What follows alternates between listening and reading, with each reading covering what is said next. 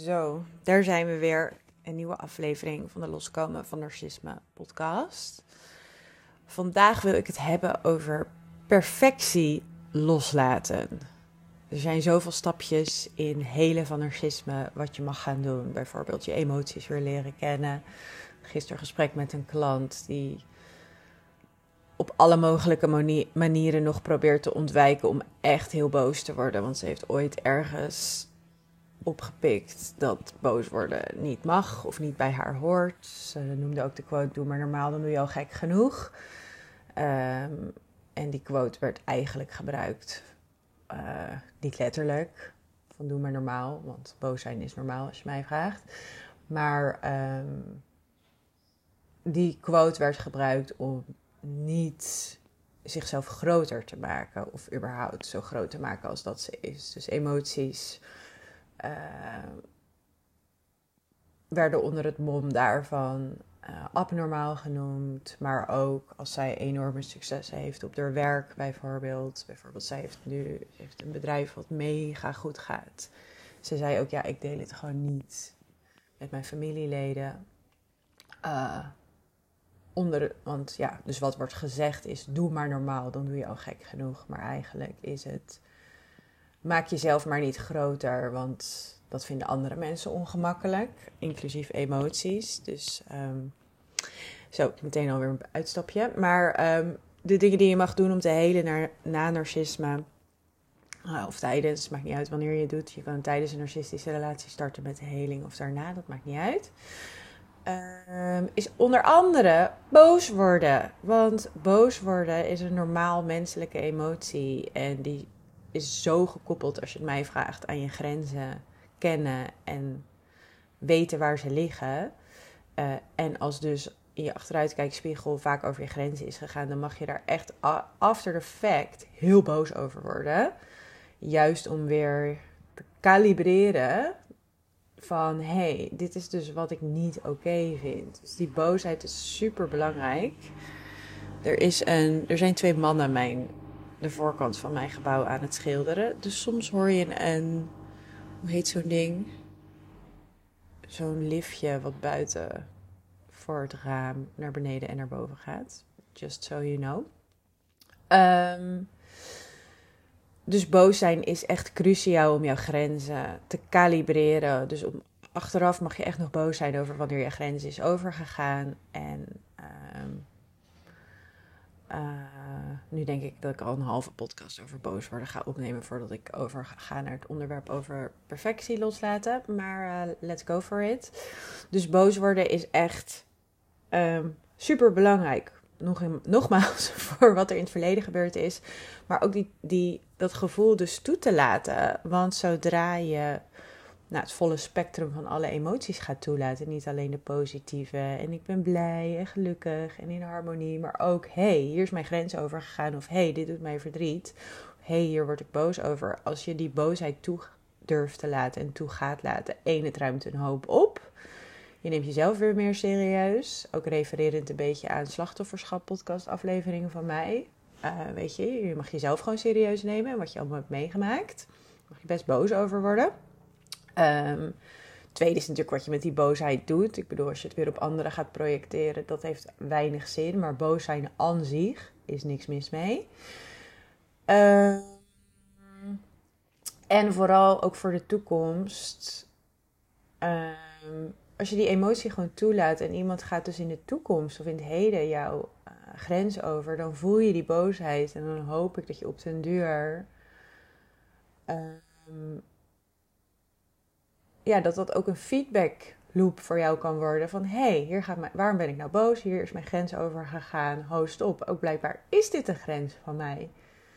Um, dus het is gewoon super nuttig. Alle emoties zijn nuttig. Er bestaan ook geen goede of slechte emoties. Dat hebben sommige mensen gewoon bedacht. Omdat ze zelf bijvoorbeeld het erg ongemakkelijk vinden als hun eigen kind of broer of zus verdrietig of boos wordt. Iemand met narcistische persoonlijkheidsstoornis vindt het namelijk ook heel erg oncontroleerbaar. En controle is alles voor narcist. Als iemand anders verdrietig of boos is, dan, dan ben je niet meer te controleren. Je bent dan gewoon authentiek. En even niet bezig met die andere persoon. Je, je bent gewoon in je eigen gevoel. Ehm, en daar is niks mis mee. Maar voor iemand met narcistische persoonlijkheidsstoornis is dat erg bedreigend. Ook omdat emoties gewoon heel eng zijn voor deze persoon. En het is gewoon heel eng als iemand anders ook deze emoties laat zien. Dus daarom wordt het ook vaak heel erg afgekeurd. Ehm, vooral bij andere mensen. Als een narcist zelf boos is, dan heeft die persoon het vaak zelf niet door of is het allemaal legitiem. Maar andere mensen met emoties is gewoon heel ehm, ja, bedreigend. En, want het bewijst gewoon dat je een authentiek persoon bent met authentieke gevoelens. En uh, authenticiteit is niet iets wat iemand met narcisme heel fijn vindt bij jou. Ehm, ja, dus boos zijn, superbelangrijk. Eén superbelangrijk element in helen. En ik merk bij veel van mijn klanten dat ze deze even proberen te bypassen. Uh, omdat het ook, als je het heel lang niet hebt gevoeld, weet je misschien één niet meer hoe het moet. Twee, heel veel van mijn klanten zijn ook bang dat ze er dan permanent in blijven hangen. Nou, één, om antwoord te geven op één, je lichaam weet echt wel hoe boos te worden. En trust your body, weet je. Uh, tuurlijk, het komt er misschien wat ongecontroleerd uit de eerste keer. Het zal ook echt best wel eng zijn misschien de eerste keer als je jaren niet meer boos bent geweest. Dat je dat dan gaat voelen door je lichaam. Misschien komt er een soort oerkreet los. Je zal niet de eerste zijn dat er dan een soort van vanuit binnen... Nou, dat je niet eens wist dat er een soort van stem vanuit daar binnen kon komen vanuit uh, onder in je buik komt er misschien een enorme oerkreet, een boze oerkreet uit. Of je wordt fysiek, en dan hoop ik niet op mensen of dieren of uh, daar. Maar je kan misschien echt de neiging hebben om iets in elkaar te willen slaan. Nou ja, mijn tips zijn sowieso go for it. Zolang het niet andermans spullen zijn, weet je. Zoek een boksbal op of zoek zelf iets, iets waar, je, waar je al die boosheid op los kan laten. Go for it. Want energie, ja jongens, is energy in motion. En het is gewoon energie in je lichaam die eruit wil. Dus geef het alsjeblieft die vrijheid. Want wat is ook het alternatief, by the way? Als je onder andere die boosheid er niet uitlaat, die boosheid blijft gewoon in je zitten. En die komt er dan juist op ongecontroleerde momenten achter, uh, achter uit. Dus dat merk je dat je dan uh, bij het minste en geringste, of bij je kinderen, of bij wildvreemden, bij een minimale trigger, uit de bocht vliegt en iets agressief of passief-agressiefs doet. Nou, dat betekent soms of vaak dat je een skippybal aan woede onder water probeert te houden. Dus vind momenten in jouw dag, in jouw herstelproces, om die woede echt toe te gaan laten. En je zal zien dat dan de skippybal gaat afnemen en dat het allemaal niet zo eng is en dat je lichaam het aan kan. En ten tweede, om antwoord te geven op die tweede, nee, je blijft er niet permanent in hangen. Emoties zijn energy in motion. Die energie wil eruit. En zodra het eruit is, is het eruit. Punt. Dus er zit nooit zoveel woede in jou nou ja, misschien wel als je narcistische persoonlijkheidsstoornis hebt, maar dat is dus eigenlijk de clue. Die kunnen het niet op een gezonde manier uiten. Um, dus daarom blijft woede bij iemand met narcistische persoonlijkheidsstoornis vaak permanent kolken. Uh, en is er weinig verwerking mogelijk. Maar wanneer je niet met deze stoornis rondloopt, dan is er wel verwerking mogelijk. Dus maak er alsjeblieft gebruik van. Um, maar om nu naar het echte thema van de aflevering te gaan, is laat ook perfectie los. Perfectie loslaten. Um, ik zat ook net even te denken, want ik, ik zie continu parallellen tussen een bedrijf beginnen en loskomen van narcisme. Dus misschien twee totaal random onderwerpen als je het zo hoort. Maar ja, ik zie toch wel heel veel overlap. Bijvoorbeeld in, nou ik ben 2,5 jaar, precies 2,5 jaar trouwens, drrr, tromgeroffel. 2,5 jaar geleden Lot Anne Coaching gestart. En nou ja, als je iets nieuws doet of iets wat je eng vindt, dan doe je het natuurlijk niet perfect. Dus dan ga je vallen en opstaan. En dan uh, maak je fouten. Ik heb wel eens mensen in mijn programma gelaten die ik eigenlijk helemaal niet kon of wilde coachen. Ik heb uh, fouten met mijn marketing gemaakt. Ik heb uh, soms, ja, echt waar, ook wel eens, nou geen grove fouten met een klant, maar ik heb ook wel eens steken laten vallen bij een klant. Um, what else? Heb eens een keer, nou ja, op alle, alle vlakken, echt alles wat je kan doen in een bedrijf.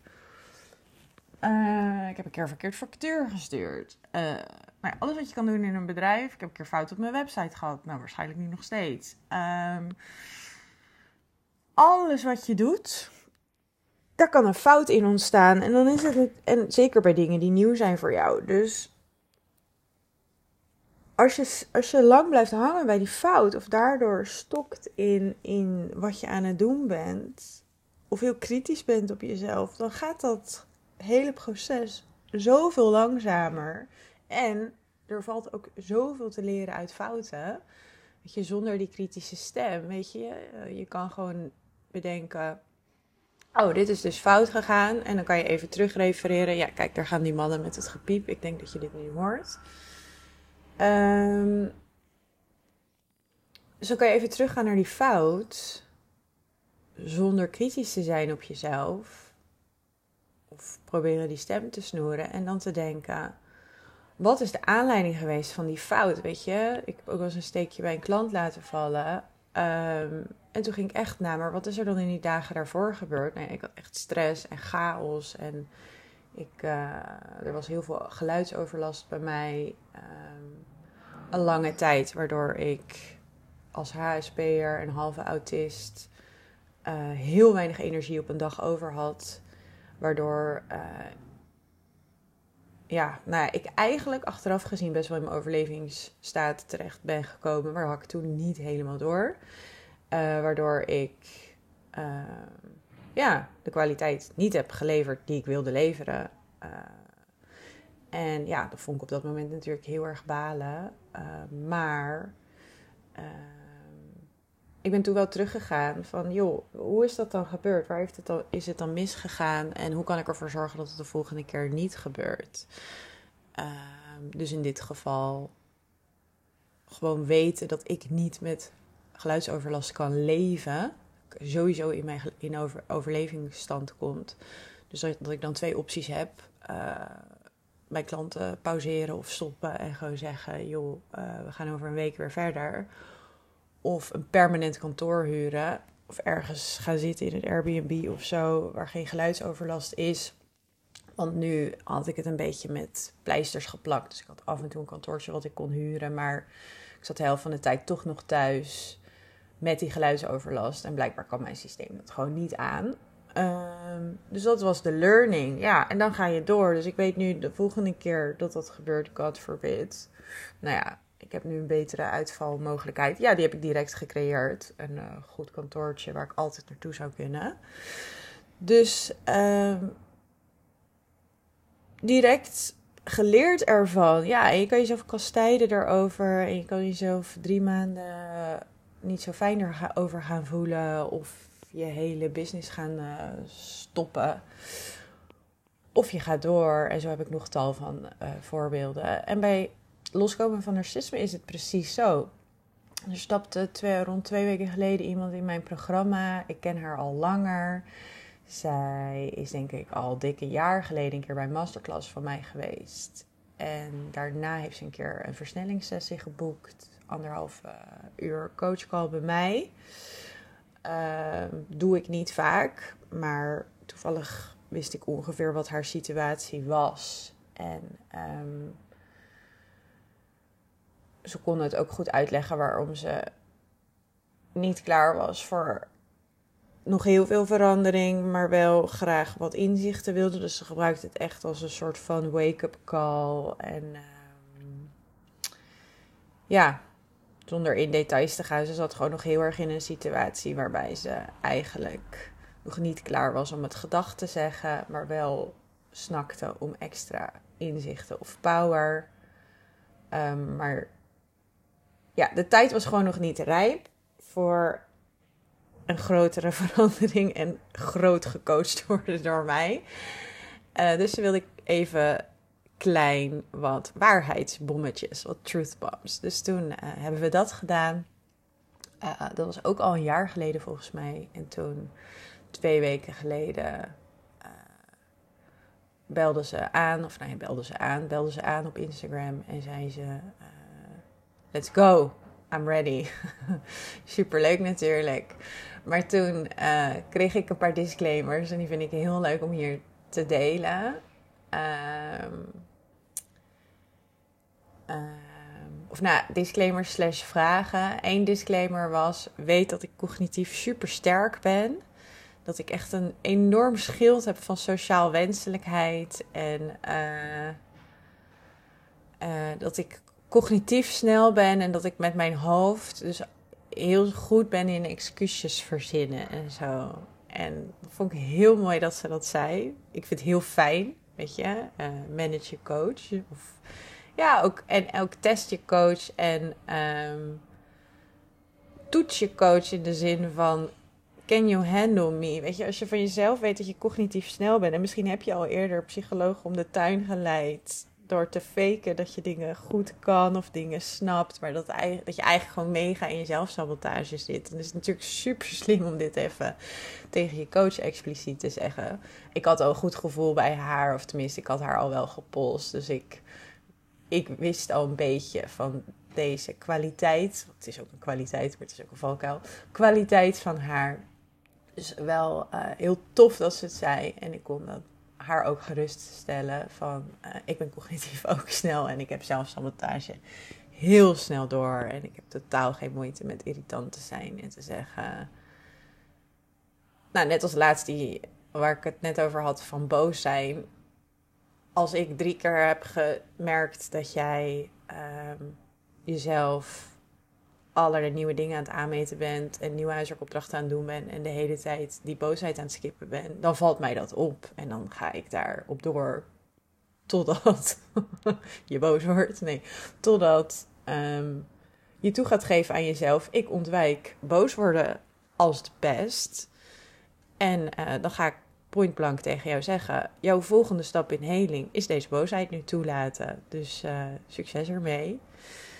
Um, ja, dus ook bij deze andere klant, die dus heel recentelijk pas gestart is, um, heb ik haar gerust kunnen stellen van, joh, uh, al mijn klanten zijn cognitief snel.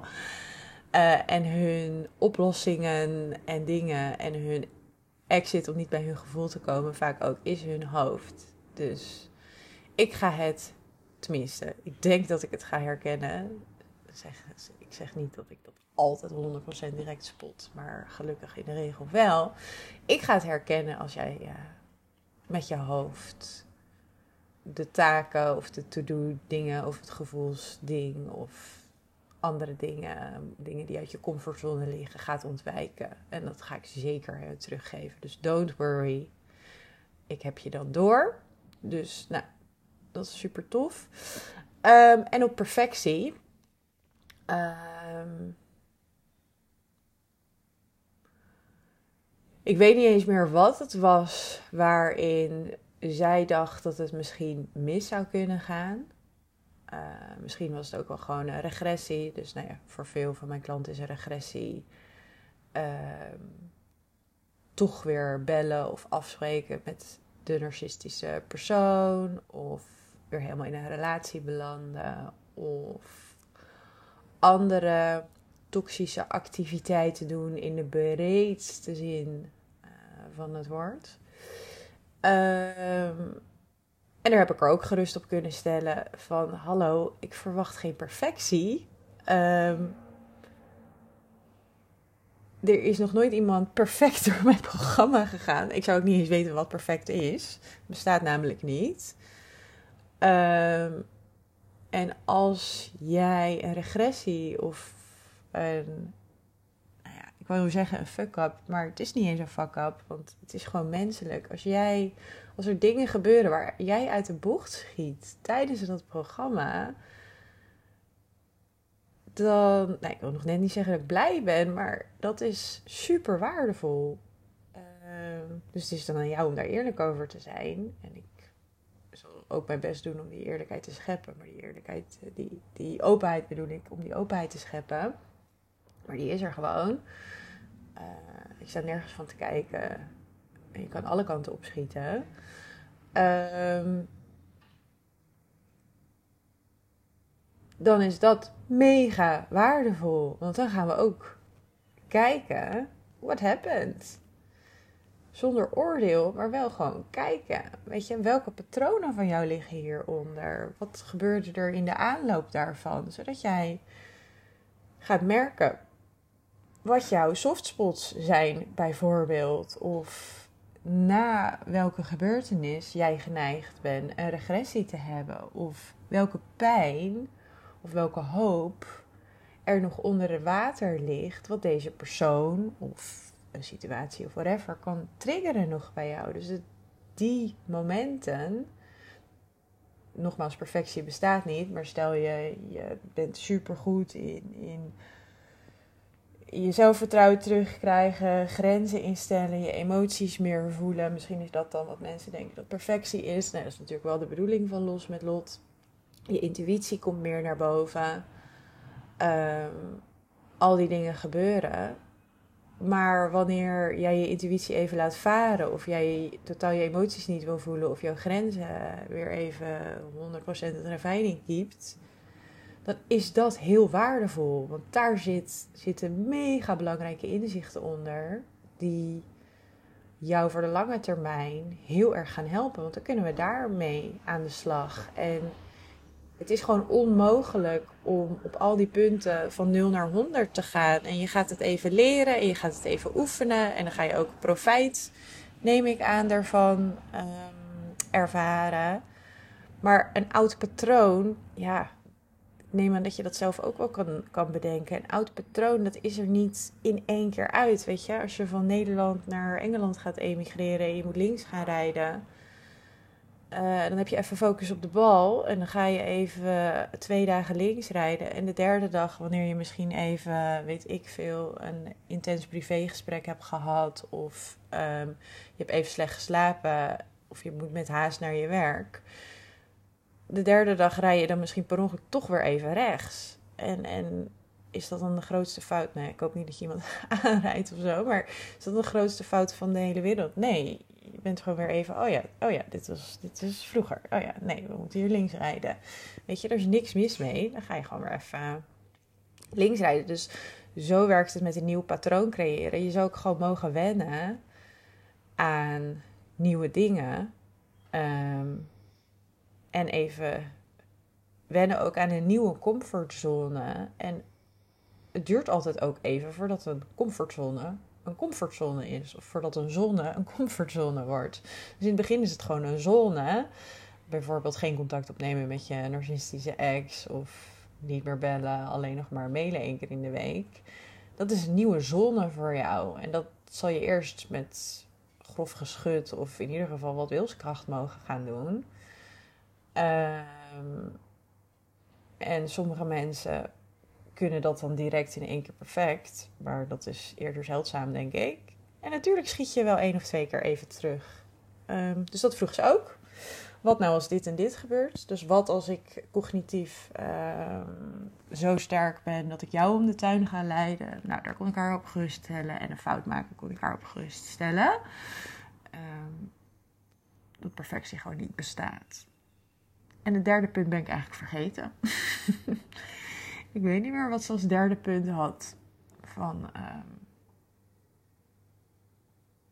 dat ze dacht dat het daarop wellicht uh, minder leuk of mis zou kunnen gaan.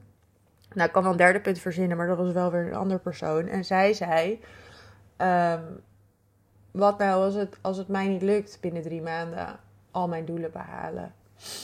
Um, Oh ja, en ze zei ook uh, dat ze zes incheckjes, uh, dat ze dacht dat ze daar te weinig aan had. En gisteren is het trouwens met mijn programma geëindigd. Dus dat is wel heel erg mooi. Drie keer raden hoeveel incheckjes ze nog over had. Drie. Dus uh, zij was helemaal bang dat het te weinig was. Want zij dacht dat ze heel vaak met mij zou willen inchecken. Ik zei, nou ja, doe dat vooral. Je mag heel veel met mij inchecken. En als je ze alle zes hebt gebruikt, kijken we dan wel weer verder. Maar dat is dus niet eens gebeurd. Um, en ze mag die laatste drie mag je trouwens na de laatste coach kan nog een maand lang inzetten. Dus ze kan nog drie maanden, nee wacht, één maand drie keer bij mij inchecken. Dus dat is helemaal top.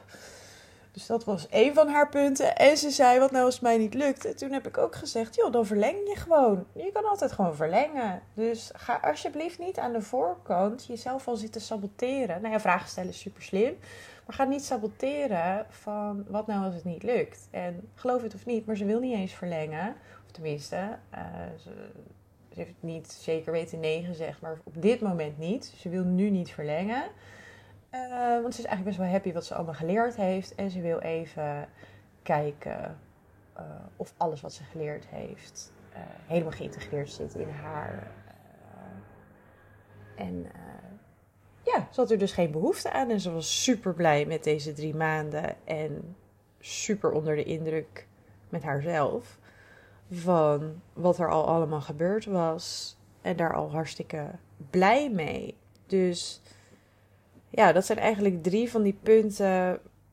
Ja, wat een beetje ook wellicht ook wel, nou, dat noem je mooi, belemmerende overtuigingen zijn waarom iets misschien niet zou lukken. Dus het is denk ik altijd super goed. En of je nou met mij in een matchcall zit of uh, met iemand anders, een ander uh, coach of therapeut of psycholoog, een intake hebt of een kennismaking.